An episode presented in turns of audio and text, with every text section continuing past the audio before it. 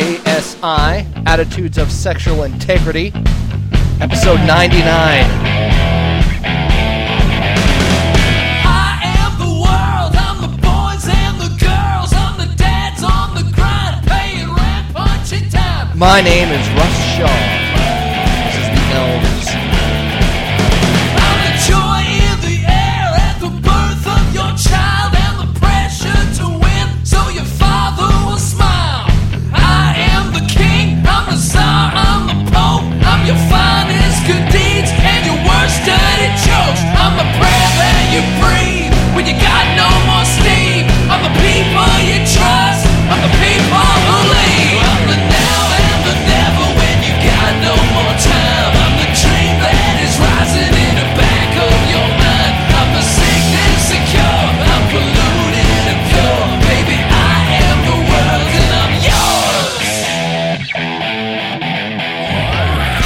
is the Elms. My name is Russ Shaw. Uh, that song is called I Am the World.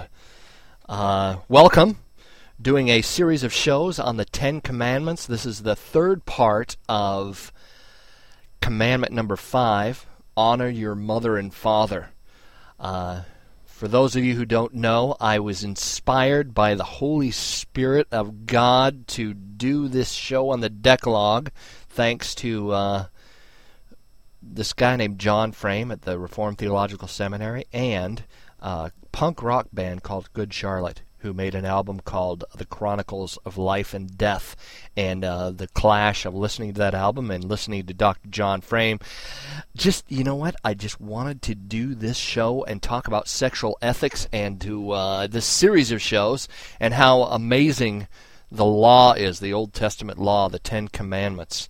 Um, my name is Russ Shaw. My email address is russ at asi247.org. The website is asi247.org. Uh, if you want to check out the website, it's kind of in uh, disarray a little bit. I haven't had time to get it all caught up to speed. I have a list of the episodes on the website if you want to uh, download the shows from there, or you can go to iTunes and uh, subscribe on iTunes. If you'd like to subscribe to the show, hit the subscribe button. I would certainly appreciate it. The more subscribers, the more higher the rankings, and the better it is to take a shot at this uh, this horrible addiction that ruins so many lives.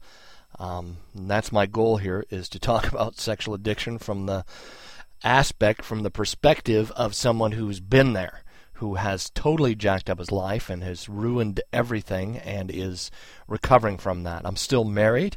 Um, marriage is difficult, but I am trusting God that the future will be better, and I will continue to talk about this, even if I start losing my voice. Excuse me, there. But uh, leaning into my faith and realizing that Jesus is redeeming me, my wife, my family, and it's taking time and it's uh, patience, and part of that is authority. Yeah, so subscribe to the show. It uh, just clicking on that subscribe button helps. Um, if you like it, leave a donation to the show. You can do that at the website asi247.org. It says paid for by listeners to the show. So I don't run ads from Google or anything like that. I'm not interested in uh, selling out to some kind of ad revenue to keep this thing paid for. Um, if it's working, if it's helping people, then people will uh, be drawn to donate. People will, uh, if it's if there's a work being done in your heart, um, I think generosity follows. So, uh, love you guys and keep listening. Uh, one thing you can do if you don't get the money to donate, man, I get that. It's kind of a rough economy right now. Is just push the subscribe button and subscribe to the show. So, and that helps too. So, uh, pray for me is the biggest help, more than money, more than subscribing, more than anything else. Keep me in your prayers because uh, I am convinced that I do this show. I pick up the uh, microphone, start doing this thing, and a fire alarm goes off in hell somewhere.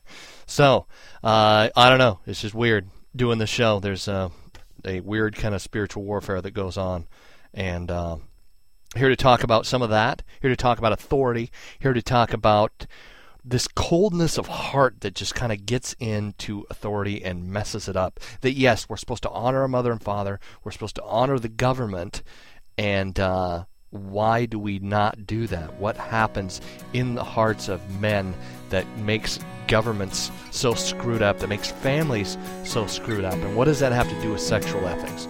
Check this out. Love this tune. This is Paramore.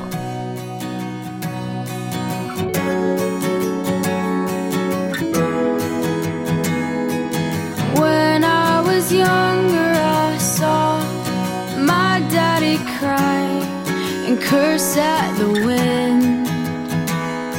He broke his own heart, and I watched as he tried to reassemble it. And my mama swore that she would never let herself forget. And that was the day that I promised I'd never sing of love if it does not exist. But darling, you are the only exception. You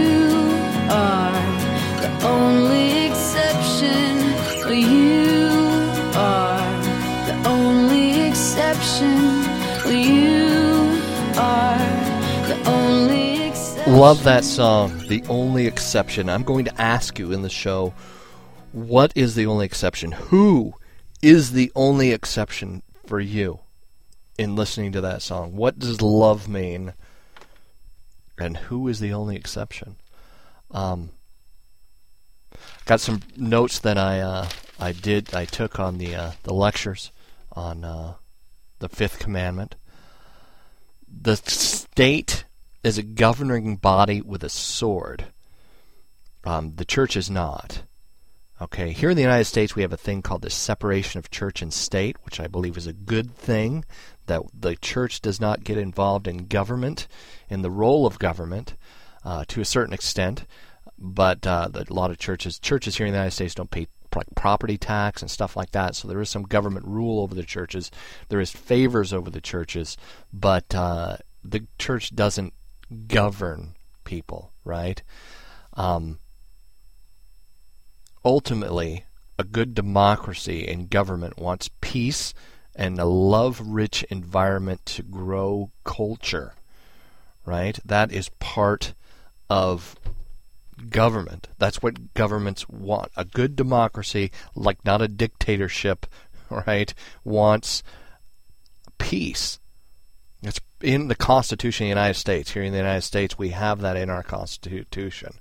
Um, that ultimately that's what government is after is a peaceful place for culture to grow and for people to live um, god is love and i talked about that in a lot of the episodes in the past that yes god is love and part of that love is wrath that part of that that's why i'm a christian that i understand wrath i understand discipline i understand that yes there's hurt and pain that goes on here because god didn't make robots right there was a fall in the the Garden of Eden. Um, whether you believe that or not, whether you believe that's metaphor or it actually happened the way the Bible says, um, there was a fall, right? Sin fractured everything, all the way down to the planet. Relationships are screwed up and jacked up and broken. Our relationship with God is jacked up and broken. We have to continually press into Him and realize that He's continuing to pursue us. But part of that is that He is love. The Christian heart is being disciplined, and part of the the thing about wrath is right. There's God. God's punishment and there's God's discipline, and that's two different things. I've talked about that in a lot of past episodes. Don't want to go into that today, but if you if you realize that part of God being love is justice, okay, that is love. That God is not just letting everybody get away with everything. All these movies here in the United States, we get cop shows are huge, and uh, movies. uh, It's everything's about justice and, and dispensing justice. And when justice is is dispensed, and we see that in our mind, we're like, "Wow, that's awesome! Love that! Love to see that happen." Uh, but when it's not, we feel ripped off, and we rebel but the facts are that there is a heaven, there is a hell, and nobody's getting away with anything. That's the truth. And I, uh, I know I bag and beat on religion a lot, but uh, true religion in the book of James is taking care of widows and orphans. It's loving people. It's helping the poor. It's helping um, people who who ca- can't help themselves. Part of me doing this podcast is is good religion, right? Like helping other people who are in the place that I was. I hated that place. I didn't have a me to listen to, to talk to, to email, and uh, part of me doing the show is is going, man, that sucked when I was there. I have a heart and a passion to give this message to other people because I've been there and it hurts and it sucks. And having this behavior control you, you not controlling it, is is horrible way to live. And there is light at the end of the tunnel, and uh, so that's part of true religion, right? Any improvement of society comes from that true religion in the authority and government. Okay, the Bible is going to be very clear about religion and how we're supposed to push back what's evil in the world that if you have a transformed heart, that's part of what you want to do. Whether you do it with your money, whether you do it with your work, whether you do it with your time, pushing back evil and and hate is part of what we do.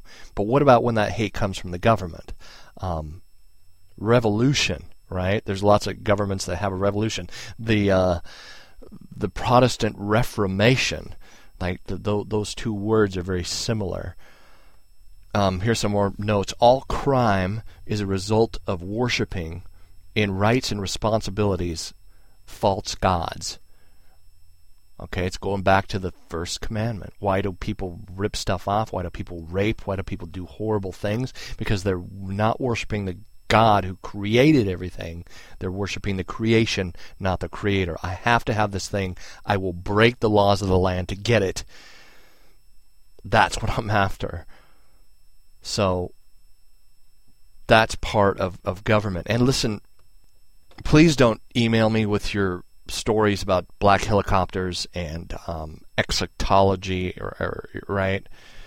Uh, which is the study of the end of the world. It's the end of days, Russ, and you know I get these emails and people talking about you know Obama going to the Middle East and and you know Obama's a Muslim and all this. Just would you stop? I'm not interested in politics. I'm not going to talk about that. That's not what this show is about. I want to get to the heart of why we buck authority is what I'm after here. So please don't send me your emails about you know the end times or the end days or the black helicopters or the you know the President Bush taking down the twin towers right? That's just goofy and silly okay? I'm I'm not interested in politics at all in the show. I'm going to go for the heart and that's what I'm after. I cannot stand when Christians get political about this stuff because it's not about politics. It really isn't. Jesus goes for the heart. Jesus was never political ever even when they wanted him to be all right. One of the things about Jesus, one of the re- reasons I believe in Jesus Christ is just going back and you study the historical timing and what happened in those days. And he did miracles. All right. He rose people from death. He healed mass amounts of people and there was witnesses to that and people wrote about that there's a huge amount of historical data on the person and work of jesus christ in the first century um, the atheist mind wants to ignore that. The Discovery Channel type of conspiracy theory freaks want to say that that didn't happen. They want to take this huge amount of weight because conspiracy sells, right? It's just unusual, and we like that kind of thing. So it's silly, all right, because they ignore a huge stack of historical data but they'll go after these little weird conspiracy theories. Right, if Jesus' bones are buried in the Middle East somewhere and they find his DNA, there's no Christianity. All right, Jesus isn't dead. That's the point. Um, I don't. That's why I don't like religion. I don't believe that this is my religion. I believe this is historical fact, and that's why I believe it. Not because I have to put my faith in something over here, and I know that you know there's the faith, and then there's science, and no, it's historical fact. And part of Jesus not being political is him going to the cross. That was his passion, and him not being swayed by people who said, "Hey, you fed 5,000 people. We want to make you king." Right? Right? He he wanted to go for the hearts of people because he loves them, and that was his passion was to win back sons and daughters into the kingdom of God.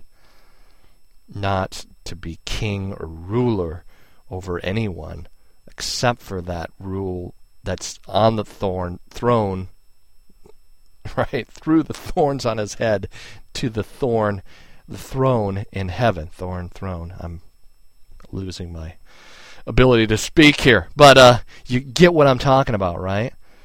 So please don't send me your emails about that kind of weird political or eschatology stuff okay? Love is god and god is love and part of that is focusing on our hearts and what we're really motivated by. Um, structure. Here's some more notes on on this uh, principles and methods. Hebrew slavery. Um, people fell into debt or sold into slavery. Um, this is part of the, the family aspect of this. Is like spoiled children fall into slavery, right? The job becomes a new family for you. When you join, a, when you get a job, that's part of a new structured family. And when we can't make that work, we usually end up fired. Um, this is part of my story. I'm self employed. I was fired from a lot of different jobs. I just didn't work well with others. And I was just a control freak. I was angry. I was tough to work with and then I got into my own business doing my own thing. I spend a lot of time alone driving around, but I also am not anybody's boss. I buy a lot of product, and I have to, uh, right? I have to negotiate that with people. So I'm pretty good with people, but at the same time, working with people in jobs in the past was always very hard for me. And a lot of that had to do with how I was raised and what I grew up in, what I learned to be true so I was very good at very shallow short-term relationships, right? I have to watch myself sometimes and make sure I'm not trying to sell my wife. Okay? That's some of that apologies that we do as men especially, like I'm sorry. Okay, are you sorry, Russ, or are you just saying that to sell your wife that you're sorry so that you can have peace now? okay, this is my past and growing up in my family. I'm trying to create peace. I'm trying to have some some safeness in my life, and it's some of that can go right into. I'm just going to say I'm sorry and try and create peace right now in this moment because eh, this hurts right now. Right? Does that make sense? Um, and that may be a lot of your stories as well. I find that people come from two different kinds of parents, right? There's the parents that are overly controlling and have a lot of rules and are pretty strict, so to speak. And then there's parents that are more lax on the rules. They're more, you know, they like to govern by love and, you know, how do you feel about that? And, you know, they're more lax and more let you get away with stuff. And I think through our cold-hearted reasoning when when our hearts start to get cold we start to get bitter about that how we grew up i've heard i heard it said that um, spoiled kids make spoiled adults well, I agree with that to a certain extent. I think that's absolutely true that there's a lot of spoiled kids who grow up spoiled and expecting that, you know, life is all about them. Um, but uh, really it has to do with maturity. I've also met kids who I would think are spoiled growing up who came out to be pretty decent people. I've also met people who were very highly structured and grew up in a strict environment who you know, got out of that and then just rebelled like crazy and went nuts and became um, really jacked up addicts as well. So I think it really has to do with how you were loved growing up more than the rules and the laws. And that's all about the New Testament, right? The New Testament comes along and says, here's why. You know, the the end of the book, the the New Testament is closing that chapter on the Old Testament law and rule and wrath a lot of our issues with God and the way that things are just set up to be have to do with our parents. And I think that do you feel safe is part of it? Do you feel safe with your authority figure that you have been tossed into this world to um, be raised by, right?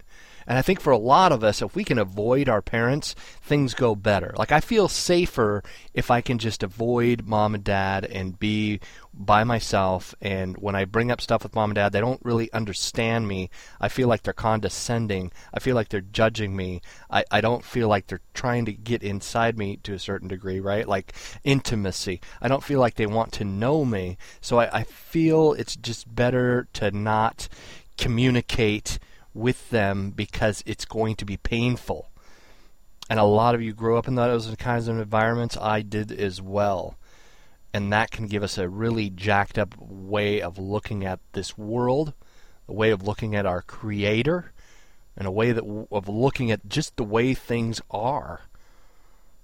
So, slavery in the biblical times. Listen, slavery hasn't gone away. Here in the United States, you know, uh, Abraham Lincoln freed the slaves, right? Not true. Slavery's still around today. It's green and silver, the color of money. Not skin color, but the color of money, right? And slavery is, is gone as far as owning people, but the bank owns your house. The bank owns stuff that you, that you run your life with. Like, you know, the bank owns us to a certain degree, right? A lot of this. Uh, this thing about slavery in the Bible. Well, the Bible is, you know, people say that in colleges and stuff. Well, the Bible uh, advocates slavery. Yes, true. Because that's how it worked back then. If you owed money, you, you know, you were a slave. Or you had to sell your kids into slavery. That's how the world works in a sinful, fallen world. The law governs and rules, whether we like it or not. There's a thing called gravity, right? You step off a building, you splat on the ground. That's just how the world's set up to be. And when government breaks w- the way things are set up to be, we, right, there's a rebellion that takes place, there's a revolution that takes place. The Protestant Reformation, there's a reformation that takes place when the hearts of the people ruling the governments have grown cold God influences people with warm hearts to love to change things. Sometimes it's not that. Sometimes it's bloody. Sometimes it's war. Sometimes it's uh, you know it's things ha- that are done that we don't necessarily like, but there's something good in that kind of rebellion in that kind of reformation. You're saying there's something good in rebellion, Russ? Yes. And Jesus Christ comes into the world. God comes into the world with, as a man, right? With a missionary heart to come in and save his sons and daughters. Right? He comes in as Savior. He enters the world. He hangs out with sinners. Okay? He hangs out with the drunkards, the prostitutes, the tax collectors, and he has he, he all the government rulers who were religious people put all these different rules and cold hearted religion on Jesus, and he bucks it. Jesus says, You honor me with your lips, but your hearts are far from me, right? Jesus calls them, uh, you're, you're like a clean, shiny cup on the outside, and the inside's all dirty and nasty and corroded. He calls them whitewashed tombs, you know? Like that that Alice in Chains song with a beautiful you know grave with a nicely cut grass on top, and inside is rotting bones. Okay, he goes after the the religious rulers who were also part of the government in that day that sent him to the cross, that screamed, "Crucify him." But Jesus, being the ultimate authority, because he is God in human flesh, came back three days later all right?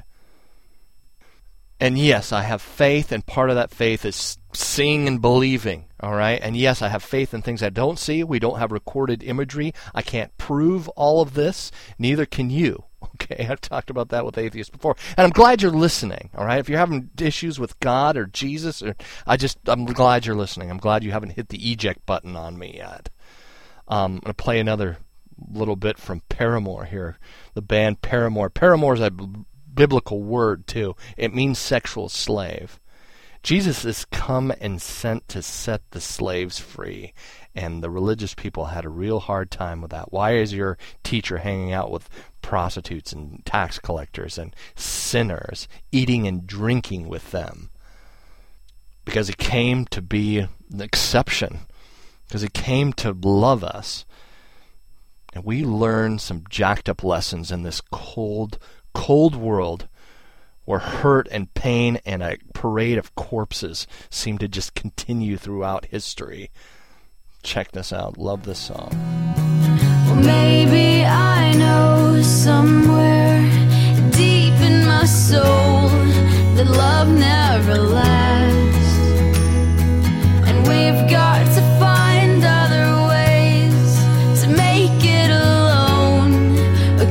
Straight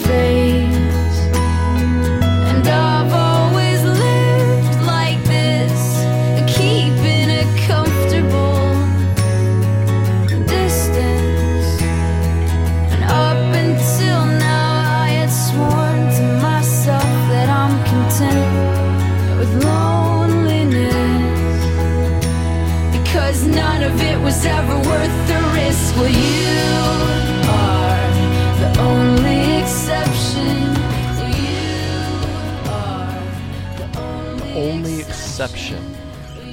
Um, ruled by comfort, loneliness, and risklessness. It's going back to some of what we learned growing up and some of our issues with authority. And I just want to feel safe. And if I have to be alone, then that's just safer.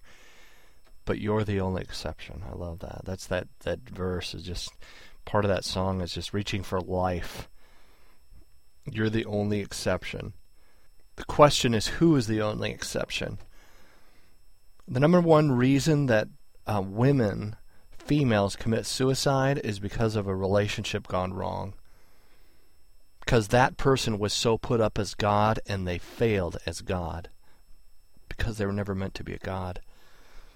A boyfriend, a girlfriend, a spouse, a husband, a wife make horrible gods. Let me promise you something. It's not safe to be alone because you can become consumed by your addictions and by your own self and your own aloneness.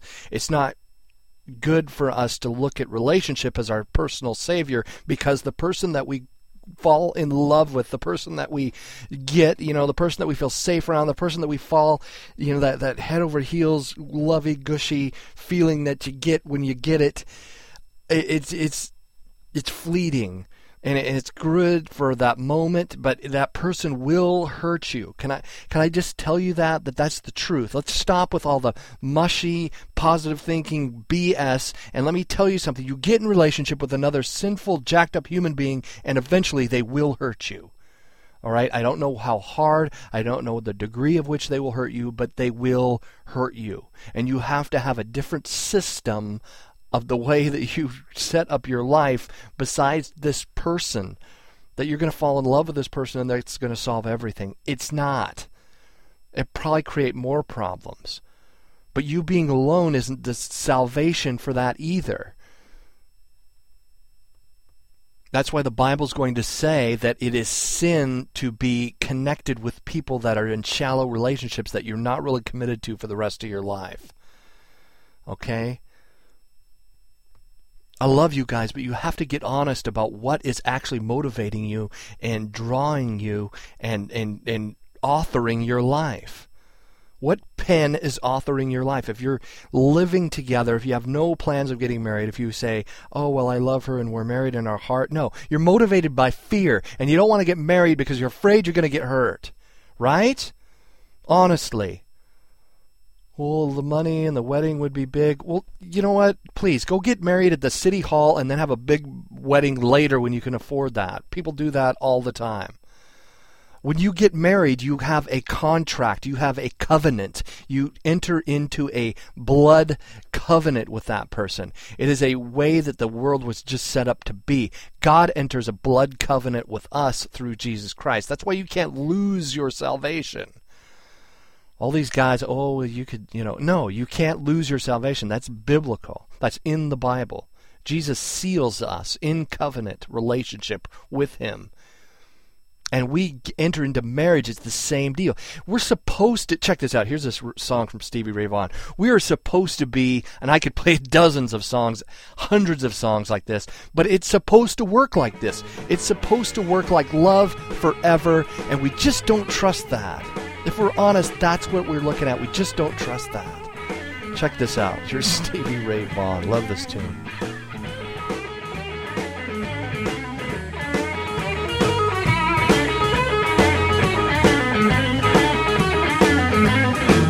I wants to know what you're doing tonight. I can see if everything was alright. Hold you long and my arms feel bright. Smiley face will make a wonderful sight.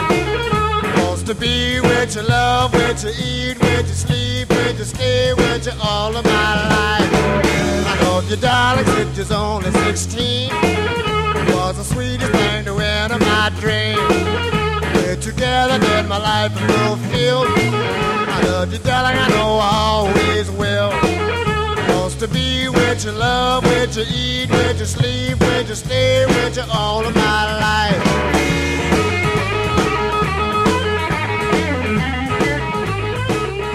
Love with you, eat with you, sleep with you, be with you all of my life. That's the way it's just supposed to be, right? But we don't trust that, and we have this this right past. Maybe we've learned lessons because of our old way of doctrine, the doctrine we lived our life by. And it's not always going to be easy, man. It's going to be hard. It's going to be difficult. And again, you are going to get hurt.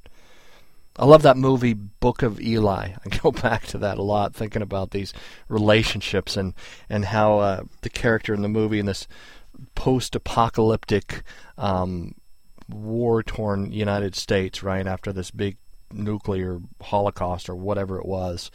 Um, we look at our lives like that sometimes, especially if you've been divorced, if you've been in a jacked up relationship, if you had a boyfriend or girlfriend betray you, if you've had to leave a, a horrible relationship because of abuse, um, we look back at that and we we have a hard time trusting.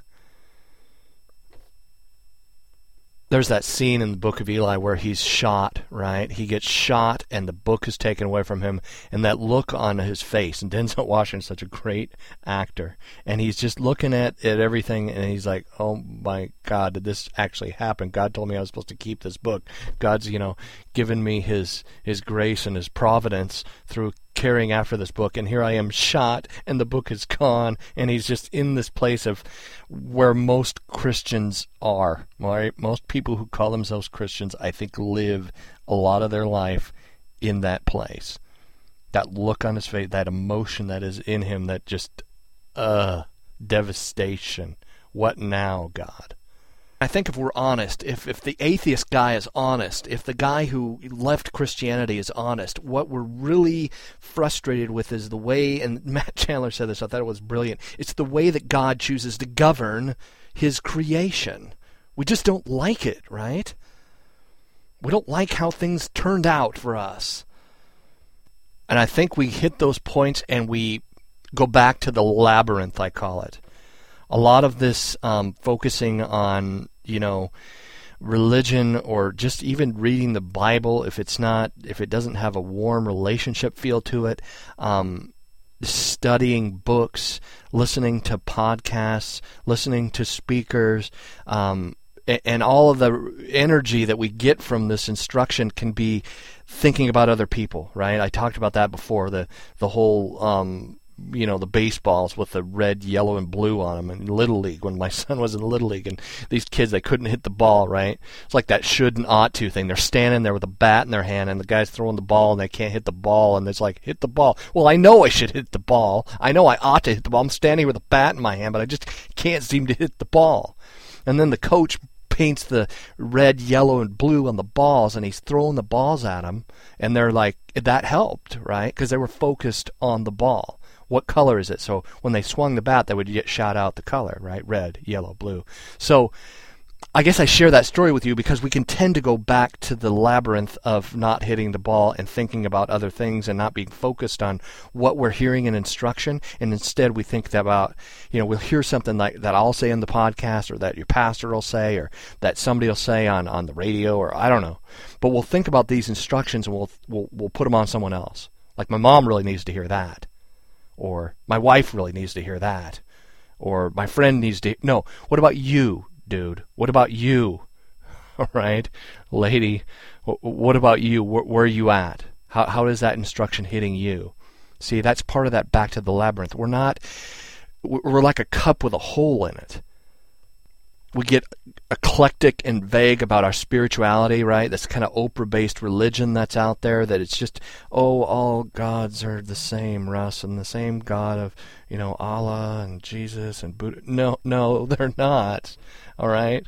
The God Allah is not the same God of the Bible. It's, he's just not. That's not true. It, if you look at the the doctrine of these religions and the way that the faith is based, it is totally different. And Oprah has her own religion, right? Like that whole mountain thing. I've talked about that before. The mountain is not God. If you take the mountain out of that analogy, that all the religions are just climbing the same mountain to get to the top of the mountain and God is on top of that mountain. Well, if you take the mountain out of it, it doesn't make sense. See, that's your religion. The mountain is your one narrow minded view of God. Right? Don't think that you're you know, you're all you know, accepting of these other you're not. You just created your own. That's what that, that theology is. So it's eclectic, it's vague. And we go back to the labyrinth. Instead of having some solid foundational ground that we ground ourselves in when it comes to our relationships, when it comes to the way we see our, our jobs, our structure, your whole destiny, right? Your legacy that you will leave, the ripple effect that you will leave on this planet a lot for a lot of us our doctrine is just this eclectic vague labyrinth of, of self and staying alone and staying safe and staying you know not feeling like it's worth the risk to enter in relationships with other people because they're scary and i don't feel safe. I'd rather stay eclectic. And we have a should and ought to way of viewing the world and a way of viewing other people and if we're honest, we don't even know what we're grounded in. Okay, that's that was my story. That's why I rejected. Part of why I rejected Jesus was my family. Part of what I was grew up in, um, and part of it was really deep, hard stuff. And uh, for a lot of people, I hear you. You are mad at Christianity. You're mad at Jesus. But I don't know if it's a family thing. I don't know what it is. I'll share you through something that it's. Uh, more like a bad dream than than even a memory. But I know that I was sexually abused. I just am not clear on the severity of it. I have what's called repressed memories of what happened to me. And one of the memories is being in this this um, trailer, right, trailer house, and there's a picture of, of Jesus on the wall while horrible things are going on. And I've had to rip that that picture of Jesus out of my head. And and me being sexually abused by someone who was much older than I was at the time was a horrible, evil thing that happens in a fallen world where people have their own free will and can make their own decisions. And again, there is nobody getting away with anything. And, and I pray that this person has repented of their sin and is not continuing this kind of thing. But if they don't, I know that there will be justice. All structured societies and governments and, and systems are based on authority and submission. And for me, um, Jesus has brought clarity to the gray. He's brought clarity to the eclectic, vague, spiritual, you know, Jesus on the wall picture or on the church or on the jacked up right authorities in the world has brought a clarity to that for me in my heart because it all depends on what's in your heart and the rulers and and who what kind of jack one of the greatest things about the United States that where I live is that we don't let sinful human beings be in power for too long. I think that's really what, what the things about the great things about this country is we don't let sinful human beings be in power for more than a few years. Because that's part of it. We all fall and we all make mistakes and none of us are perfect Repentance is just clearing up the gray and it's it's loving and choosing to love out of our hearts. It's it's being a conduit for the glory of God letting God's love shine through us okay? This is this is between the difference between grace and mercy. This is from David Jeremiah. I love this.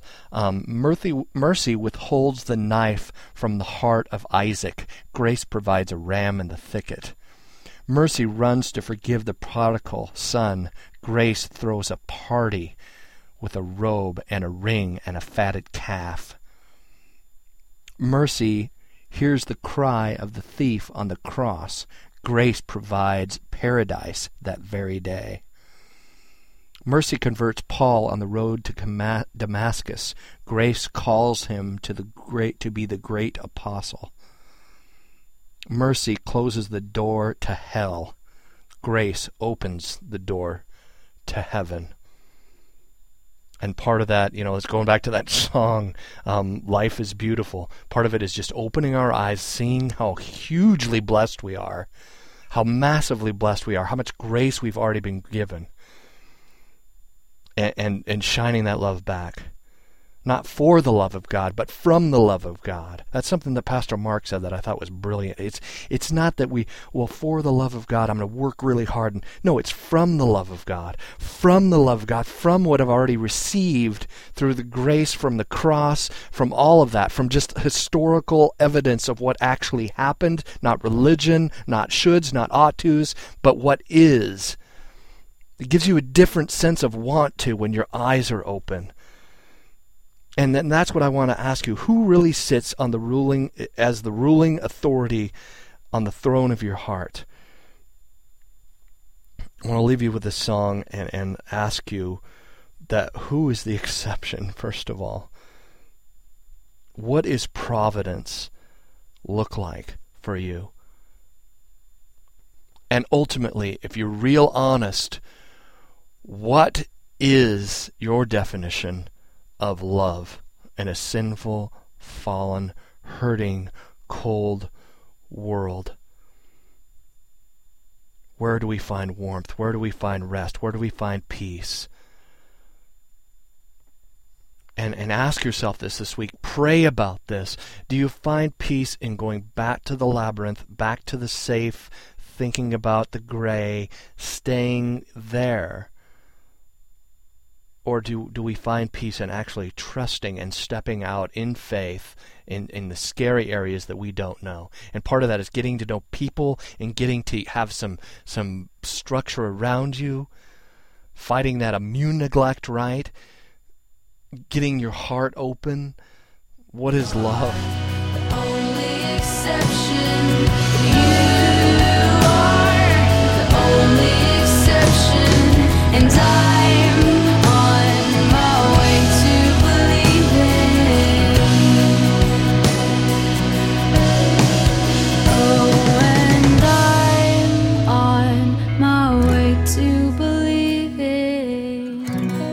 From which authority are we going to submit to? From which um, system of learning are we going to continue this ripple effect of love that w- will continue for the rest of our lives?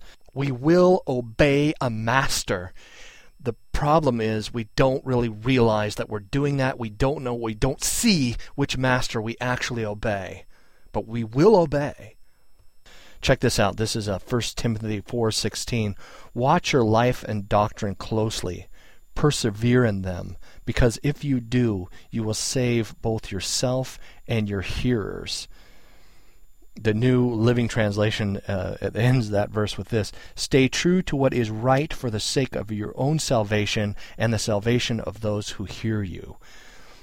The ripple effect of the people around you what is love going to look like? You will make a decision. You tomorrow's an empty page and you will be in some kind of a doctrine. You will change eventually, gradually anyway. What is it going to look like for you? My name is Russ Shaw. This has been ASI 247.org attitudes of sexual integrity um, i've gone long i love you guys i want to leave you with a song by featuring Bruno Mars, a, a great friend on Facebook, a great friend of the show, sent this to me. Love this song, and uh, just gets you to think what your definition of love is. Cutting through the surfacey, level one, level two gray areas. How did you get here? I love you guys. Till next time, pray for me. I'm praying for you guys. Love you guys. Bye.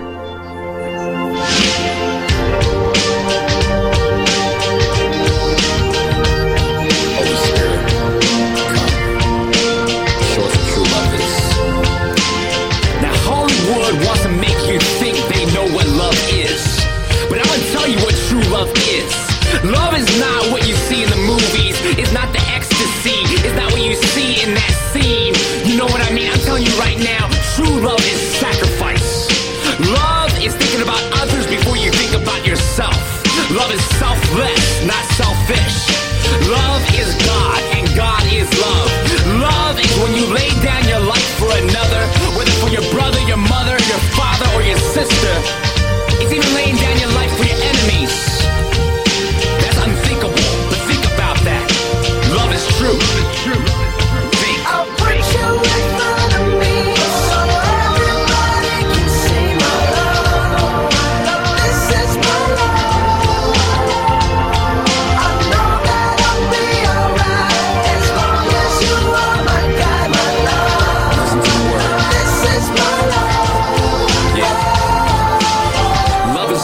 Love is kind. It does not envy. It does not boast. It isn't proud. Love is not rude. It isn't self-seeking. It is not easily angered. It keeps no record of wrongs. You see, love does not delight in evil, but it rejoices with the truth.